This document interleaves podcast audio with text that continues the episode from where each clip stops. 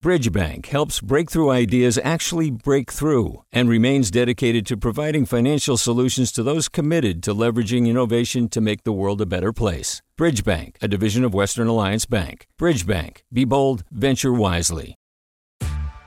Hey there, this is Brittany Luce from NPR's It's Been a Minute. KQED's podcasts like The Bay, Bay Curious, Mindshift, Right Nowish, and more all tell the stories of the Bay and beyond with reliable, human centered journalism. They aim to inspire, make you think, entertain, and expand your understanding of the place you call home. Here's how you can support podcasting at KQED. Showing your support is easy, and you can join Brittany in supporting KQED Podcast too at donate.kqed.org slash podcast. That's donate.kqed.org slash podcast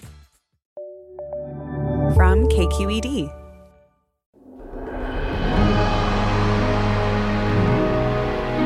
From KQED in San Francisco, I'm Mina Kim. Coming up on Forum, it's the world's biggest non sport spectacle, the Eurovision Song Contest, and its grand finale is tomorrow. Mon cœur, mes mains, mes yeux, mes reins, plus rien ne m'appartient. For the first time, Americans get to vote in the competition for a member country's epic performance of an original song, like an Austrian pop homage to Edgar Allan Poe, Finland's metal rap Cha Cha Cha, or maybe France's Évidemment is more your vibe. We'll go over the favorites with Eurovision expert William Lee Adams, who also had a cameo in the Will Ferrell movie that for many Americans put Eurovision on our map. Join us. Évidemment.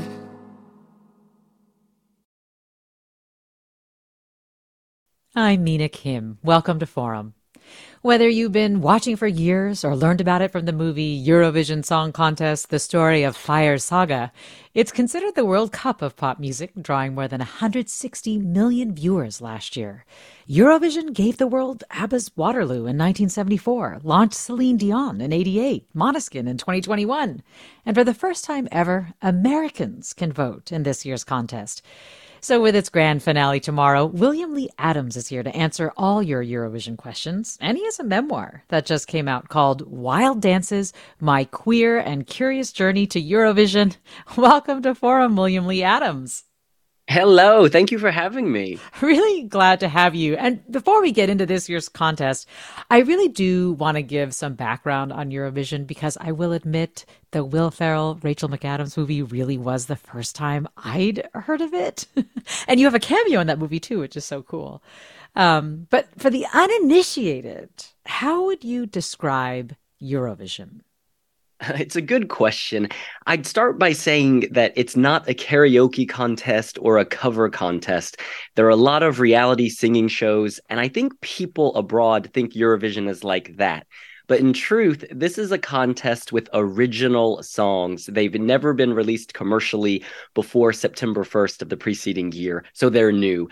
Each country chooses an act. That act has the original song. It's three minutes long and let me tell you, a lot can happen in three minutes. They perform on a stage with outrageous, highly technical, super technicolor extravaganza staging. We're talking people dancing in hamster wheels, things exploding, people on fire. And at the end of the night, voters at home, they choose their favorite and they vote the points are tallied for each country. You can't vote for your own country. And then we go around Europe in this kind of magical mystery tour, and an announcer reveals the points, and then we get our winner. Okay, wait a second. You said hamster wheel. So are you saying that the hamster wheel thing was actually based on something real in the Eurovision movie? Oh, yeah. There are two instances of hamster wheels, and both of them come from Ukraine, funny enough. In 2014, the singer Maria Yaremchuk, she sang a song called TikTok about the passage of time and love never ending. So she had a man running in a hamster wheel. And then a few years before that, in 2009, Ukraine sent a singer called Svetlana Loboda, and her song was Be My Valentine. And this was very sensual. And so she had shirtless men dressed as Roman warriors, and she herself got inside the hamster wheel and earned the nickname stripper in a hamster wheel. Oh my God. Okay. Well, I understand that this competition was established back in 1956. So, what was the reason? Why was it created? Sure, there were two key reasons. The first is that in 1956, in the aftermath of World War II, Europe was rebuilding itself. Countries were still recovering, they'd been ravaged, their infrastructure was damaged, and there was lingering mistrust between nations. And so the founders said, why don't we create a forum where people can compete through song, you know, share lyrics about love and loss and commune over something positive rather than using weapons? So here, the only weapon is the human voice.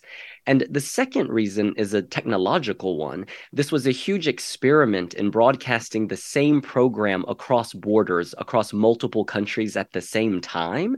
And so, for the first time, Europeans on a Saturday night were watching the exact same program. And then on Monday morning, when everyone went to work, they were talking about the same program. So, it created a cohesion, a cohesiveness for Europe. Mm. Well, well, William, what role has it played for you in your own life? Oh, yeah. So I should just say if you want to make money, becoming a blogger is not the way to do it. I think there's a great misconception that because I'm sort of the influencer in this niche space, that I'm somehow rolling in buckets of money. that was never my motivation, and it's not the truth either. Uh, for me, Eurovision offered a sort of community, a sense of freedom I guess I, I explore this in my book, but growing up, I had a pretty difficult childhood where I felt very isolated from my racist, homophobic father who couldn't accept immigrants, despite the fact my mother is a Vietnamese immigrant. Mm-hmm. Um, you know, I couldn't be free with myself. I couldn't express myself. And so I think when I watched Eurovision, when I first watched it casually in 2007, and I saw people expressing themselves without any censorship, that sense of freedom really spoke to me. And, you know, when I was a kid, in order to deal with the violence in my household, I would read encyclopedias, Aachen, Aardvark, Aardwolf, Albania, Angola, and I would dream of maybe one day going to these places and getting away from where I was and finally feeling free. So as an adult, when I saw Eurovision, country after country, it, you know, these countries jumped from the page to the stage in a whole new way. And so Eurovision became sort of, I don't know, my adult meditation on all the things I had endured when I was young. The title of your memoir is Wild Dances. What does the title mean? Sure. This has a double meaning. I think a lot of Eurovision fans think I'm referring to the 2003 winner, or sorry, the 2004 winner from Ukraine. Uh, that song was called Wild Dances, and the singer was Ruslana. She was from the Carpathian Mountains, and she danced so hard she broke the shatterproof floor. It was a moment. um, but the book is not actually about that. Uh, my brother was severely disabled. He was 51 when he passed away, so he's about 10 years older than me. But mentally, he was three years old. During the Vietnam War, he grew ill, lost the use of his limbs, and was mentally incapacitated. So I was taking care of him my entire life. And when I was a kid, about eight or nine, I would record TV theme tunes, Full House, Family Matters. You know, these were sweet little songs, little ditties that were about families who, in, in, two or three minutes, solved all of their problems. And I think I dreamed of one day doing that. And in order to entertain John, because he sat on the floor all day with a plastic urinal between his legs, I would play these theme tunes and I would dance wildly on our fireplace. mm. And someone recently said it was a rosebud moment where my childhood ended and my adult life began but i didn't really view it that way i viewed it as more eh, just me connecting with him he yeah. couldn't speak but he would laugh whenever i danced wildly and uh, yeah it makes me really sad to think about actually but it, the song wild dances from eurovision is so joyous and when I was working on this book and reflecting back on dancing for my brother, I, I felt that joy, and it yeah, the language, it's funny because my mother always said, don't dance so wild. And when I heard the song Wild Dances decades later, something just clicked. Hmm. Well, thank you so much for sharing that. I you've given sort of those incredibly epic and, and often over the top performances that, that sometimes get dismissed as, you know, kitschy or or campy or whatever. It just depends. But you've given them a whole new new meaning. Um, with with that explanation. We're, we're, talking with William Lee Adams, a journalist, a Eurovision superfan, an expert, founder of Wiwibloggs, the most read Eurovision blog in the world, and we're talking about Eurovision because for the first time, Americans get to vote in it, and uh, so. Just to help us understand if if you're new to Eurovision and want to understand what it is you're watching, we're getting a little bit of the history to begin with one of the things that you've pointed out, William, is that another powerful thing about Eurovision is that it often brings people who are not necessarily mainstream in their home countries and has the potential to to bring them out on a massive stage. You've talked about 2014's Conchita Wurst from Austria, Wurst, maybe I'm saying the last name correctly. Um, but can you tell us why Conchita was so memorable for you? Sure. Um, Conchita Wurst is such an original story. She's an original character. Uh, in real life, the performer is named Tom, but Tom performs as Conchita Wurst, and she's a bearded lady uh, who claims to be from a resort town. And when we first spoke in 2012, she was trying to sing for Austria at Eurovision. She entered the national competition, and I asked her, you know, tell me about your name. And at the time, she was very flippant. She said, Well, my name's Conchita, and Wurst, well, Wurst is a sausage because I've got a surprise. It was very tongue in cheek and very silly. But then two years later, in 2014, after Russia had passed a series of draconian anti LGBT laws, she had a new PR narrative. She suddenly said, my name Wurst comes from a German expression that means it's just sausage to me. We shouldn't care about our differences. Mm. And I could already see the wheels spinning. Um, she released a song, Rise Like a Phoenix, about being burned and persevering. And it really spoke to the plight of LGBT people in Russia, yes, but also all across Europe, and indeed anyone who had ever felt on the margins. So she goes to the competition people are writing her off. An Armenian contestant that year famously had some transphobic comments. And so she capitalized on that. She said, you know what? I need to speak with him. I need to know that I just want to be happy and free. And what was interesting to me is the first time I saw her and spoke to her, bearded lady, I did do a double take. But the second or third time, you forget there's even a beard, and by the fourth or fifth time, you prevent it. You forget it's a character. It's like talking to a friend. And I think that simple lesson of when something's different and maybe you feel alienated from it, just give it a second chance, and over time, you realize y'all have so much in common. And a beard's just a beard. Um, but she went to the competition and she won. She got votes from the Russian public. Uh, there were protests and petitions against her in Belarus. They had said, let's remove this from the TV. But she got points from everywhere. And it was just a powerful statement on how you're at Eurovision, it really is about the voice. And if you can convey an emotion, people will love you. Mm. Well, let's hear some of Conchita Wurst in her 2014 performance of Rise Like a Phoenix.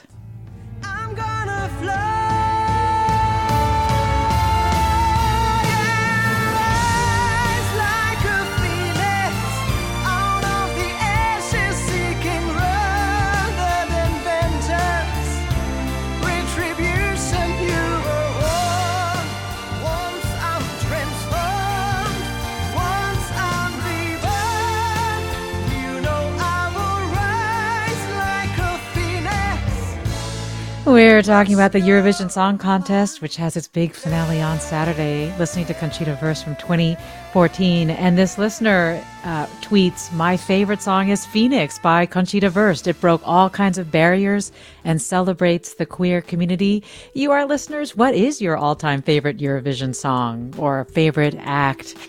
Are you watching Eurovision 2023? Who are you rooting for? Are you rooting for a home country, perhaps?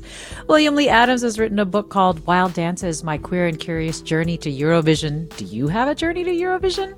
Did the Will Ferrell Rachel McAdams movie spark an interest or get you into it? What got you into it? If anything has, email forum at kqed.org. Find us on Twitter, Facebook, or Instagram at KQED Forum or call us at 866 733 6786. More after the break. I'm Mina Kim.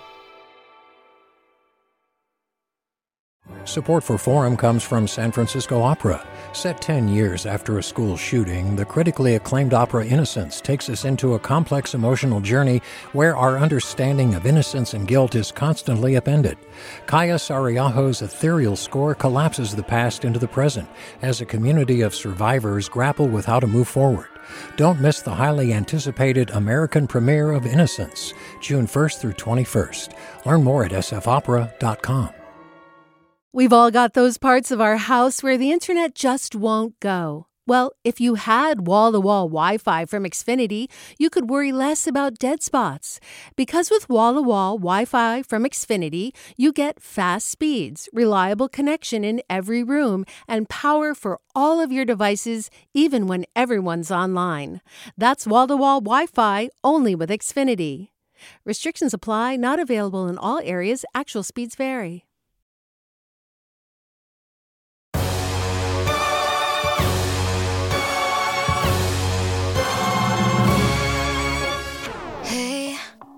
You don't like the way I'm talking, hey? So you stand there, keep on calling me names. No, I'm not your enemy, so if you're gonna do it, don't do it. we are hearing Noa Kirel, the song Unicorn, which is Israel's entry into Eurovision. The European Song Contest was watched by more than 160 million people worldwide last year, and its popularity is growing in the U.S. as well. This is Forum. I'm Mina Kim, and with me is William Lee Adams, a journalist and Eurovision superfan, who's here to help break down the different acts this year because Americans can vote in the competition. And William, you are saying that Israel is a frontrunner in the competition. Why? Yeah, this is among the favorites, and I think it's because it's so different. Uh, the first point of difference is sonically. This has flavor from the Middle East. Israel is consistent with this. They bring a different flavor that we don't hear every day in the UK, France, or Italy.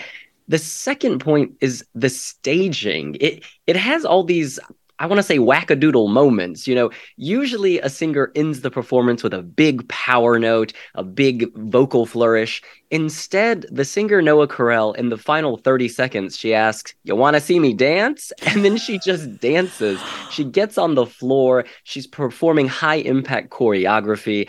Uh, visually, there are unicorns everywhere. I've met with her a few times here in uh, Liverpool, and she tells me the power of the unicorn is the magic we have inside to make a better life, you know, to run faster, jump higher. And it's also a female empowerment anthem. So that kind of fits. She talks about it's going to be feminine, feminine, phenomenal, um, a fun play on words. You know, I think this song is a real hodgepodge. It sounds like eight different songs in one. This does not have the typical structure of verse, chorus, verse, chorus, bridge, end. Um, so yeah, they're experimenting here, and I think that will work. Final point on this: this TikTok generation, this Instagram generation, they're used to things changing every 15 seconds because of Instagram. And if you set a timer and listen to this song, you're going to notice that every 15 seconds in the performance, there's either a visual or audible shift, and uh, it's very cleverly done. Oh gosh. Well, we've got calls and comments coming in. Scott tweets, I'm a professor of international relations at SF State IR, and we had a watch party for SFSU students of the second semifinal. We studied the history, politics, and culture of Eurovision.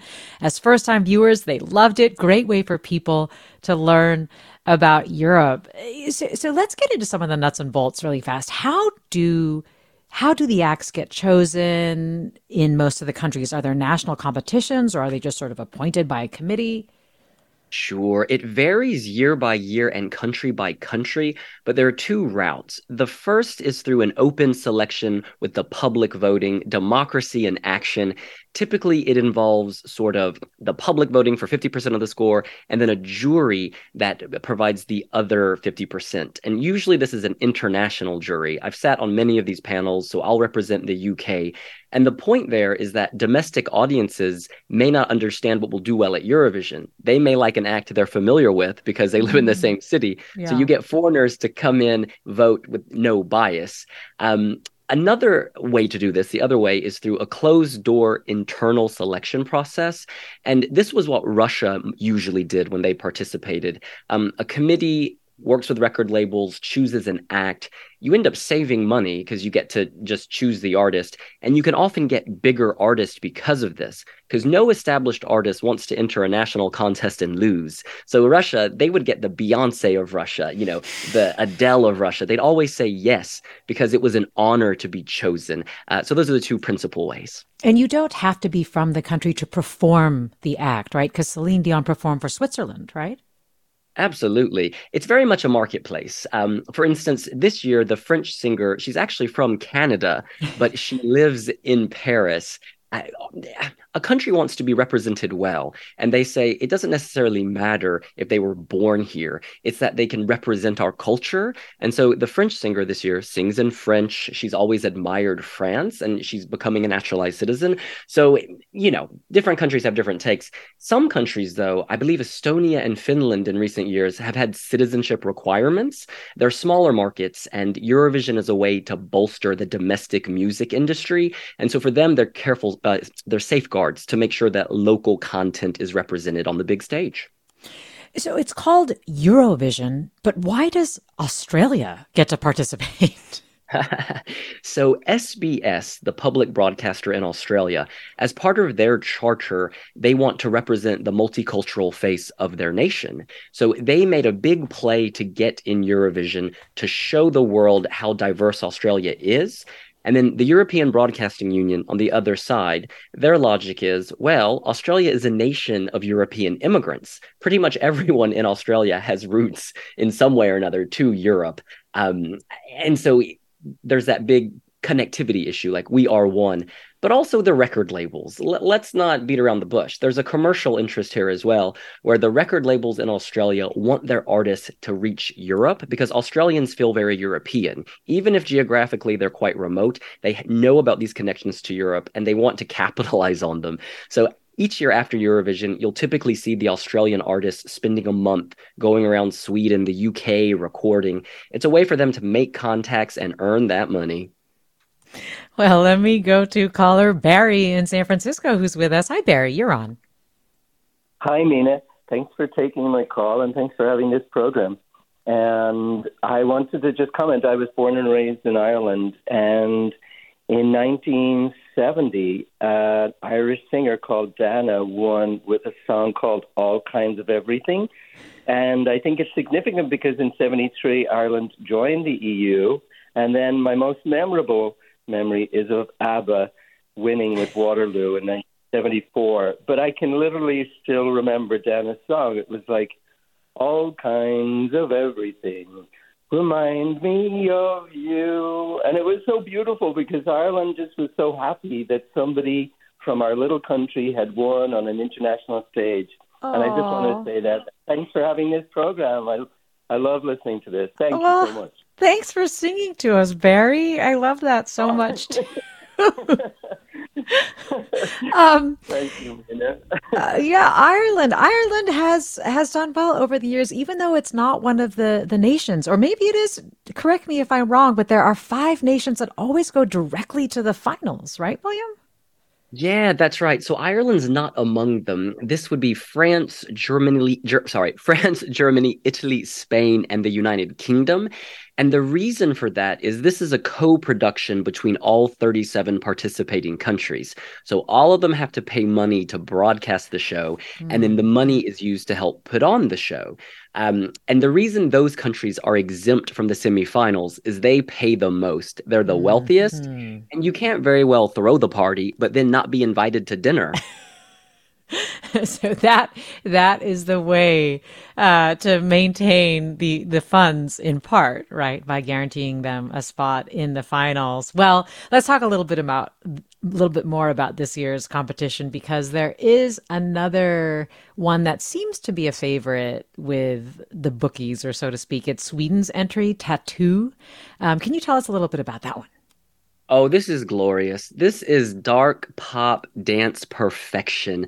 The singer Loreen is of Moroccan descent. She told me in an interview that she feels descended from witches because she's so connected to the environment. And when you see her on stage, you get that vibe. She's got these fingernails that are like six to seven inches long. She's got long hair and she wears sort of a a beige leather Tomb Raider outfit. She appears on stage on top of a box, and there's a box hanging above her head. So it's sort of like a digital hamburger, and she's the meat cooking inside. And the song, it is just so touching. It's about being in love with the right person at the wrong time and knowing that you can't be together now, but perhaps in the future, you know, they'll come back to you. But for now, they're etched on you like a tattoo. It's just beautiful. And she won Eurovision in 2012. She won the entire contest in a huge mar by a huge margin.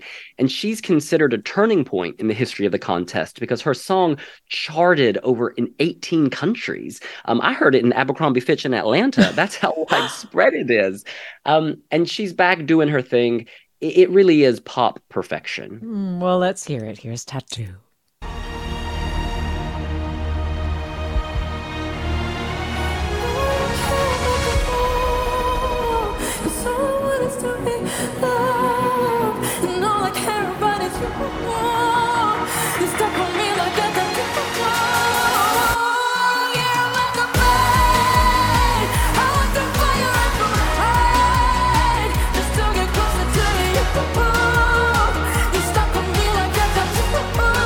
This is Sweden's submission to Eurovision this year, and you, our listeners, are weighing in with your favorites. This listener writes, I love the Will Ferrell movie, and I got into Eurovision through that. This year, I am totally committed to the Austrian entry, Who the Hell is Edgar? It is so random, a pop synth appreciation of Edgar Allan Poe from a bunch of Austrians. To me, this is the ultimate kind of Eurovision entry. Okay, William, talk about this one. Yeah, so funny enough, I was on the committee that selected this for Austria. We had about 15 songs to listen to, and this was consistently my favorite throughout the whole Ooh. process.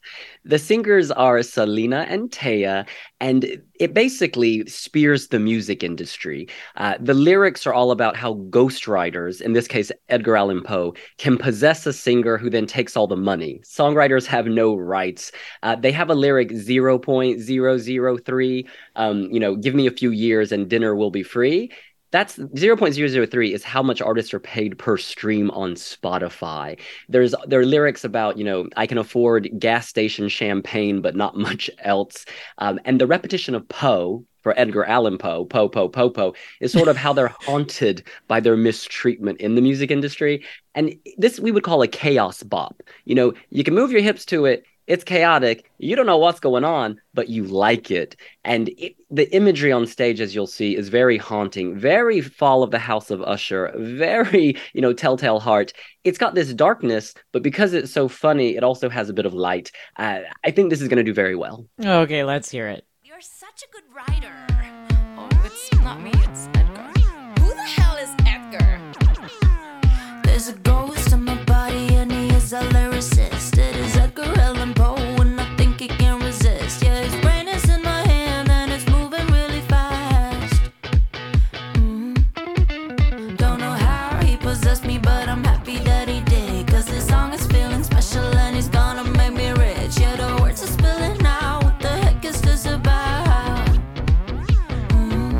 That is Who the Hell is Edgar, the submission from Austria for Eurovision 2023, and that's what we're talking about. And Americans get to vote this year. And William, we are hearing lots of cool things. So, how will Americans' votes be counted?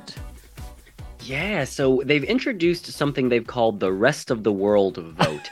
so every vote from outside the participating countries will be aggregated into one vote. So the American vote will be included alongside the Brazilian vote, the Argentinian vote, the Vietnamese vote. It all goes together.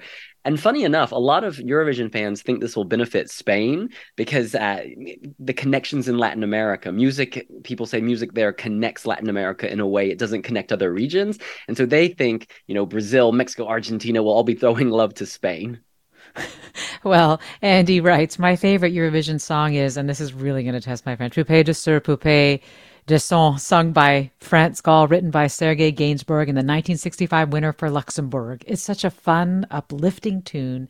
I never get tired of it. It's amazing hearing about all of these songs that people are thinking about as they think about Eurovision, which is amazing in terms of the fact that it is such a well known worldwide event that the Americans are really only beginning to get into. Why do you think we have kind of ignored it for so long simply because we don't participate as an act?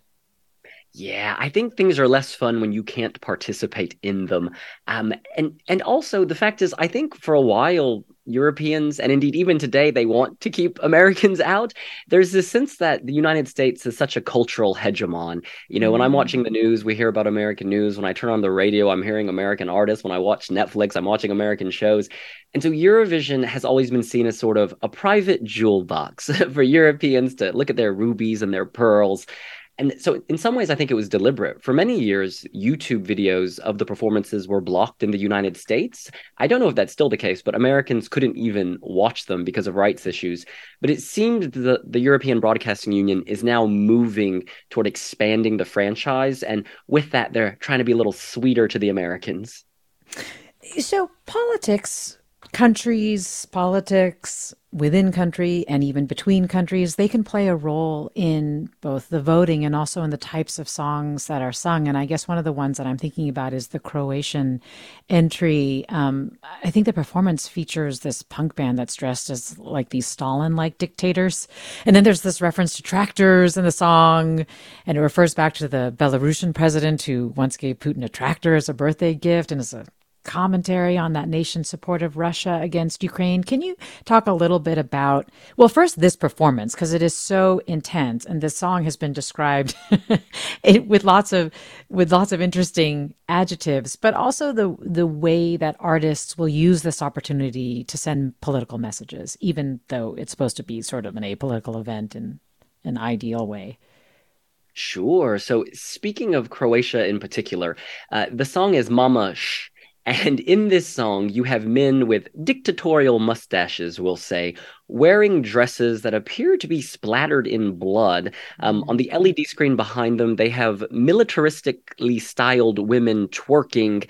It's very much circus colors red, white, bright. And the lyrics very clearly discuss Russia using Belarus as a staging ground for its invasion of Ukraine. As you mentioned, uh, Alexander Lukashenko of Belarus, he's often called Europe's last dictator. He gave Vladimir Putin of Russia a tractor for his 70th birthday last year. And so the lyrics say things like Mama kissed an idiot. Mama loves a psychopath. Mama bought a tractor and now I'm off to war. This is about dictators and leaders using geopolitics and the world stage as their playground. Um, during the song, a man walks out with two missiles, and the word Lenin is written on his forehead backwards in the Croatian language. And this man, he's the one with his weapons threatening Armageddon. And so the lyrics even say, Armageddon Nona. Um, so it's very clearly provocative. And this group, Let Three, they've had decades of provocation under their belt. They famously toured the country with a statue of a grandmother with a mustache and a one meter phallus. They're here to provoke. There's no ambiguity. Um, and I'd say, in terms of politics at Eurovision more generally, the fact is, art is created to reflect the times, and this includes pop culture. If you're an artist and you're making music, you can't avoid what's in the air, the social change, the politics on the news, and that creeps in sometimes by accident, but other times deliberately and explicitly into the songs. I think with this instance, it's very explicit. Uh, we could talk about endless examples of this. Yes, yes, there are so many examples. Again, we're talking with William Lee Adams, a journalist, Eurovision superfan, founder of Wiwibloggs. You can get his insights there. It's the most read Eurovision blog in the world. Adams is a Harvard grad and a senior journalist for the BBC World Service and the author of a new memoir, Wild Dances, My Queer and Curious Journey to Eurovision. A lot of those experiences, his hardships growing up and how he got as far as he did is documented in that book. And we're hearing what Eurovision means to you, listeners. Um, we're hearing what's been your favorite performance, a memorable performance, whether you're watching Eurovision 2023 and who you're rooting for. And if you have a journey to Eurovision as well, like William, maybe the film by Will Ferrell and Rachel McAdams sparked it, 866 733 6786 is the number to call with your questions or comments. You can email forum at kqed.org. You can find us on Twitter, Facebook, or Instagram at KQED Forum. More after the break. I'm Mina Kim.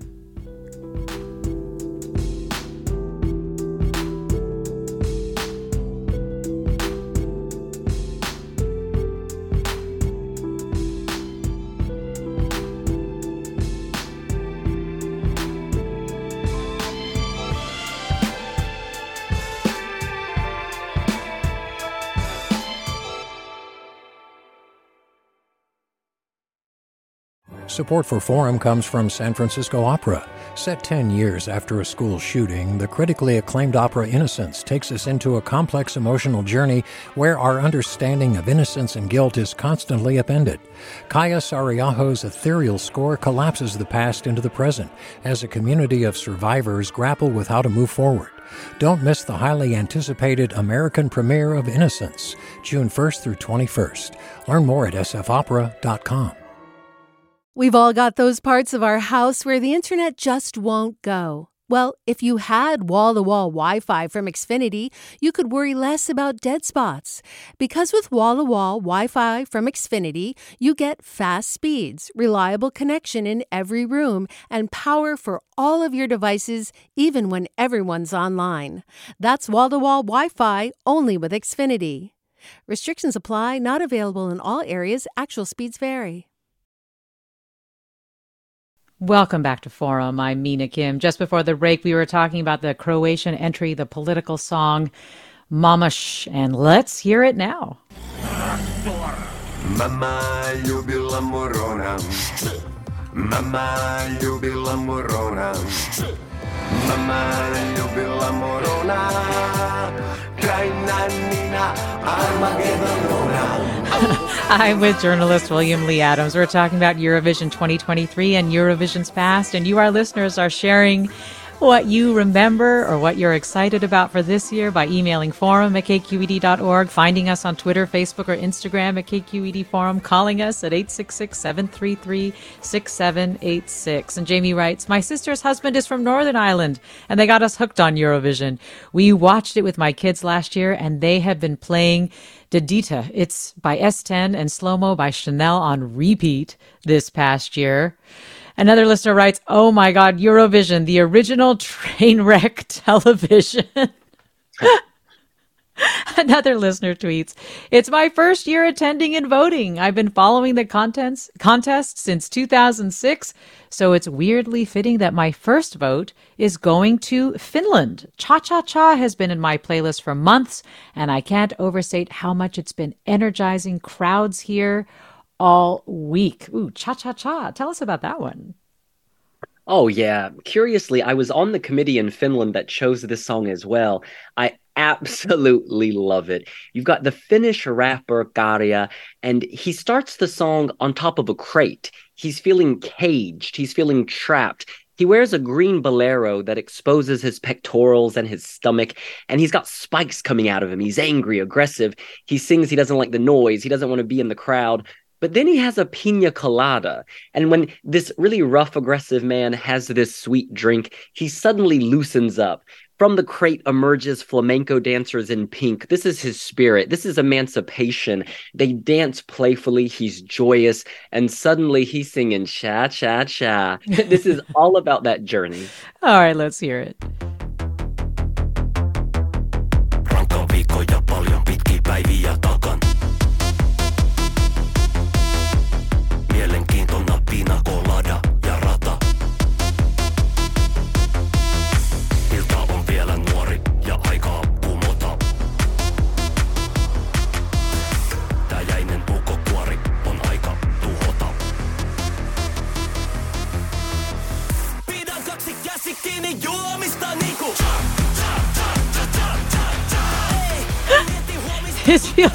Classic to me in a way of what I think about when I think about the uh, like heavy metal that you always get in terms of the acts at at Eurovision, and I think this was described as like some kind of uh, anarcho punk kind of thing, but. Um, but anyway, I am I am dying. I'm loving this so much. I, I, guess one of the things I wanted to ask you about was nations have stereotypes. So when there are performances, do they play up that stereotype or does that play a role in people's enjoyment of the song itself or its ability to win or even going up against it but being really obvious about going up against it Yeah, it's really interesting. And there's no formula to win Eurovision. It's much more of an art and it's about capturing the moment. But in terms of stereotypes, I'd say the viewer and commentators, what we find funny is often when acts don't align with national stereotypes. So, a classic example is in 2007, the British commentator Terry Wogan, he was introducing Russia, and he said, In my day, uh, Russian women all looked like Khrushchev and had a mustache. And then the act, they were these beautiful, glorious women, you know, stereotypically sexy. It was the exact opposite of what he had discussed. And that mismatch between, you know, stereotype, quite rude stereotype, and reality was where the humor came from. Um, but yeah, I, I think tradition, playing up to tradition can help artists. Serbia does this a lot. They often have traditional instruments and flutes. Albania this year, traditional beats and dance. And um, yeah, Portugal, for instance, in 28, 2017, Portugal won in a landslide with a very Portuguese song. It was Portuguese jazz, so beautiful. And it didn't win because of stereotype. It won because it was authentic. And you see that this, this year with Spain Spanish flamenco, singing about the moon, life and death you know, staying safe at night, this woman finding her way home through lullaby. It's really beautiful. Mm. Yeah. Uh, can I ask you why the UK almost never wins or why there's this joke around how the UK will never get points? Though I think last year was the exception, but what's that all about? So this is part of a vicious cycle and it goes back to Terry Wogan who I was just talking about.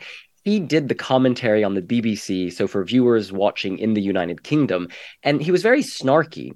Um, in the 1990s, with the dissolution of the Soviet Union and the dissolution of Yugoslavia, all these new countries flooded the contest and they were ambitious, they wanted to win, and they just went for it. Swedish and Norwegian producers have told me that during this period, they were just sitting back saying, What's going on? These countries are so spicy, they have so much flavor, and they're taking over.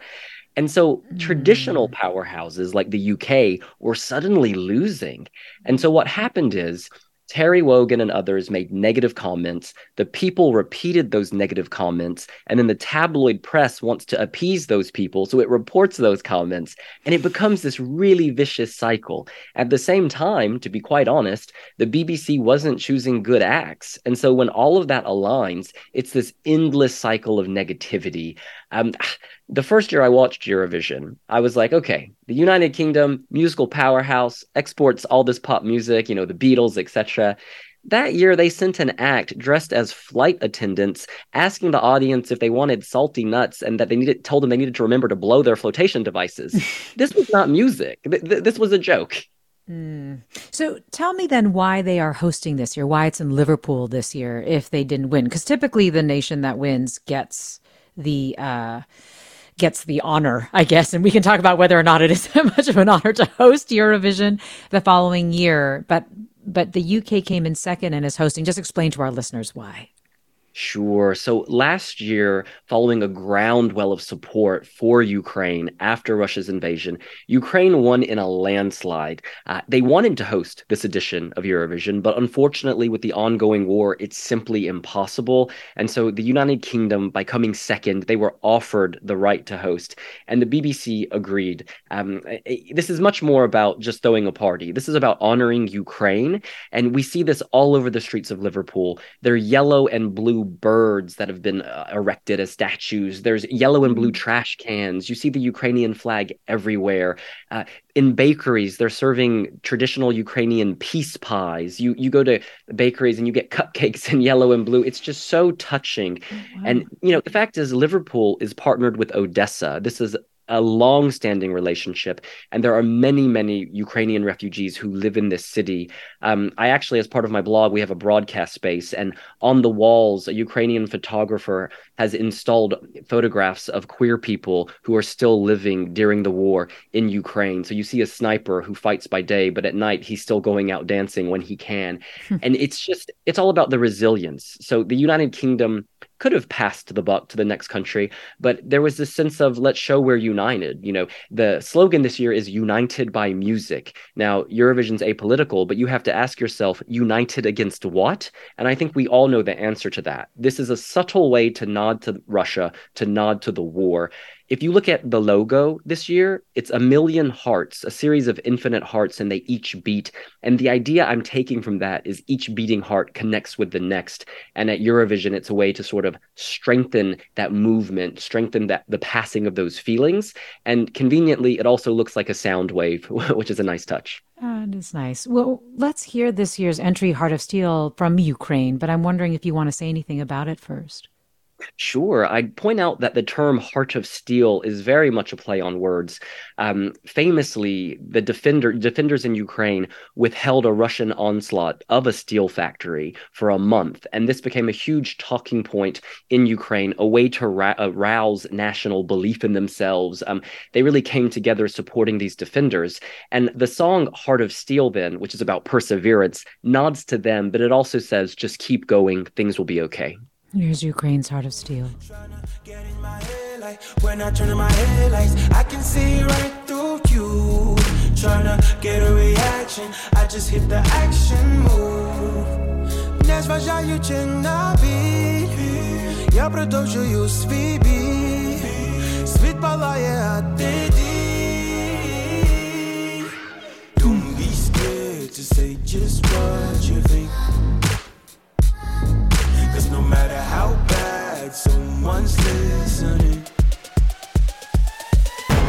don't get what you say, yeah, yeah. Don't get how you feel.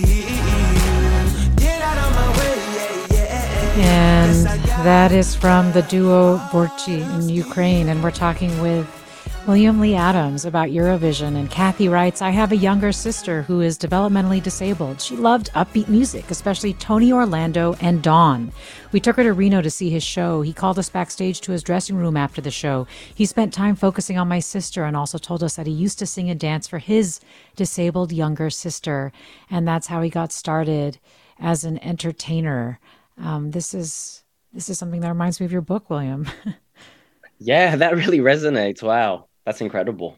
And uh, another listener writes, Can you talk about the Norwegian act Queen of Kings? I love that song and wanted to know if it has a chance of winning.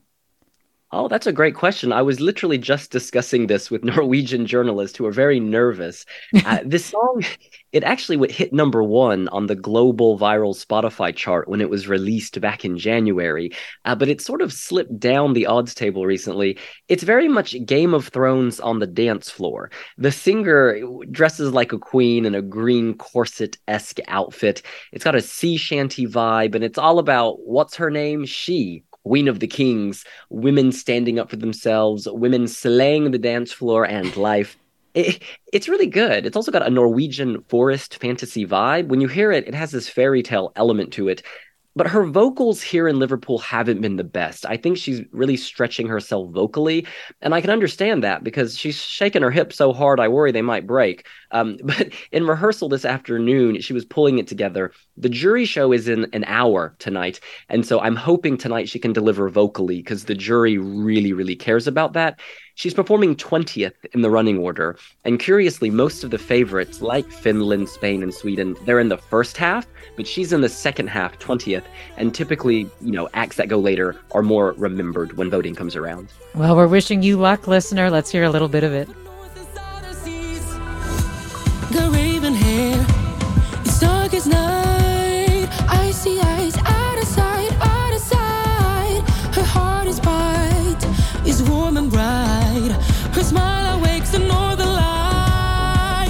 We are talking about Eurovision on the eve of the grand finale because Americans get to vote in it. This happens to be a fundraising period for many public radio stations. You are listening to Forum. I'm Mina Kim. What do you get if you win? What does the winning act get? What does the country get, William? Crystal microphone shaped like a trophy. it doesn't go to the performer though; it goes to the songwriter because it's called the Eurovision Song Contest. Yes, yes. And it's up to the artist to make the most of it. The fact is, some artists like Loreen, who won for Sweden in 2012, she has a great music career. Um, if you're from a small country like Moldova, you may not say you don't even win the fact is, your local music industry cannot support a career. The, the, the, country is just too small. So for them, the victory of just participating is that they'll forever be invited to perform at weddings, in local TV shows, and it allows them to live from their art. Uh, I think success is not just global superstardom. Certainly, Celine Dion and ABBA, they did achieve that. This was an important stepping stone. We could point to Måneskin more recently but it's not just about that. It's about being able to live off your art. And so, say you come fifth, but for the rest of your life, you know, you're going to be able to support yourself. That's a huge win. Is there an, a lesser known uh, songwriter or performer who you think will really get a bump from being in this competition that you want to highlight now and say, say, I saw, I knew this was going to happen? hmm, that's a really good question. And Ooh, you know, I want to say that the Armenian singer Brunette is really going to be someone in her region. I don't think she's going to go global per se, but the fact is, Armenia, they, they treat this competition like a blood sport. It means so much to them. And I remember I went to Yerevan to appear on their national selection a few years ago, and a Eurovision singer from several years before was the face on every ATM. So when I was getting my money, it was coming out of her mouth. It was really bizarre. but those kinds of opportunities will be presented to Brunette. Um, she's got a great song about surviving panic attacks. And she says, You've got to do good, you've got to be good, and you've got to look good. Those are words to live by. So this sister wants to know how accurate was the Will Ferrell movie? It felt like a Valentine to Eurovision and not a mean-spirited parody. I do love that song, Volcano Man. Oh my God, that was such a crazy song. But yeah, talk about that movie because you played a cameo role in it. And I imagine with something that you love so much being introduced in a lot of ways to a lot of Americans potentially that it, I don't know, did it make you nervous about how it would be portrayed? Oh, I think they should have been snarkier, to be honest. I think they should have gone in harder because it really it was very respectful. And this is actually in my book, the backstory to this. But Will Ferrell um, and I had a long chat when he was researching the movie, and I told him about an eccentric Russian man who's a singer, who's very wealthy, and who's a bit of a villain to a lot of people. And so that became the basis of the character in the movie, the man who sings "Lion of Love." And I also talked to him about how small countries don't want to win because it costs too much, and so that became the Icelandic plot point.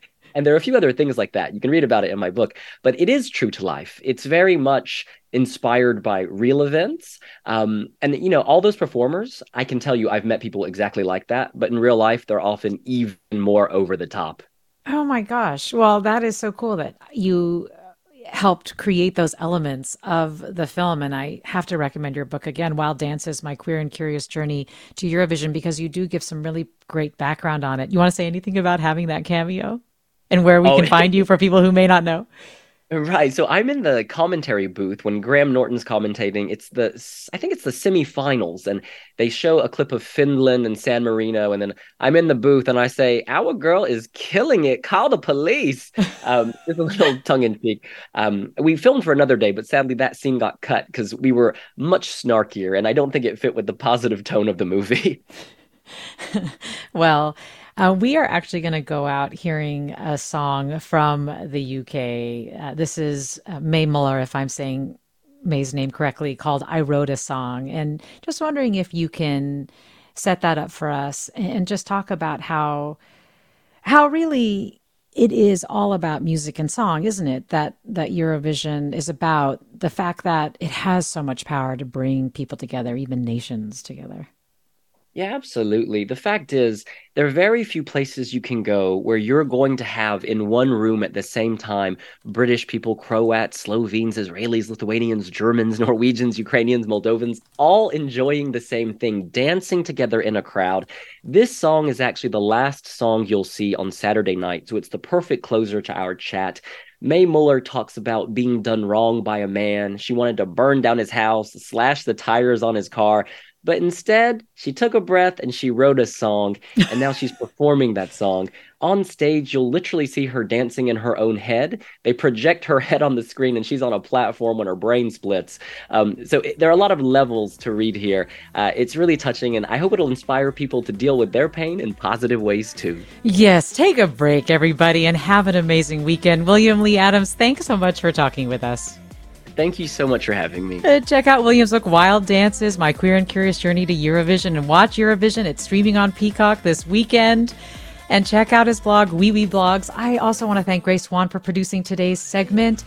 For our forum team, Susie Britton, Caroline Smith, Marlena Jackson Rotondo, Danny Bringer, Brendan Willard, Jim Bennett, Christopher Beal, Jericho Reininger, Lulu Ralda, Ethan Tobin Lindsay, and Holly Kernan. And to let you listeners know that I'll be just taking a break from the host chair for a couple of months. I'll be back July 10th, but you are in good hands with this awesome team. I'm Mina Kim. Have a great weekend.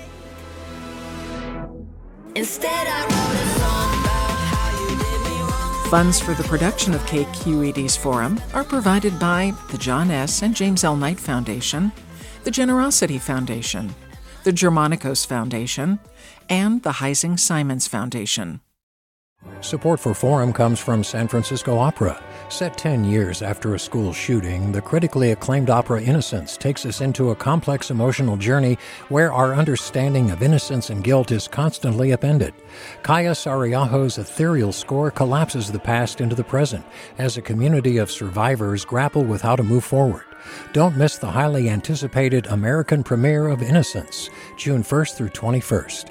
Learn more at sfopera.com. We've all got those parts of our house where the internet just won't go. Well, if you had wall to wall Wi Fi from Xfinity, you could worry less about dead spots. Because with wall to wall Wi Fi from Xfinity, you get fast speeds, reliable connection in every room, and power for all of your devices, even when everyone's online. That's wall to wall Wi Fi only with Xfinity. Restrictions apply, not available in all areas, actual speeds vary. All over the country, We need to improve reading in Wisconsin. schools are changing the way they teach reading. I'm calling for a renewed focus on literacy. We have gotten this wrong in New York and all across the nation. And it's happening because of a podcast. I think your podcast has changed my life. And I'm going to share this podcast with everyone I meet. Sold a Story investigates how teaching kids to read went wrong. New episodes of Sold a Story are available now.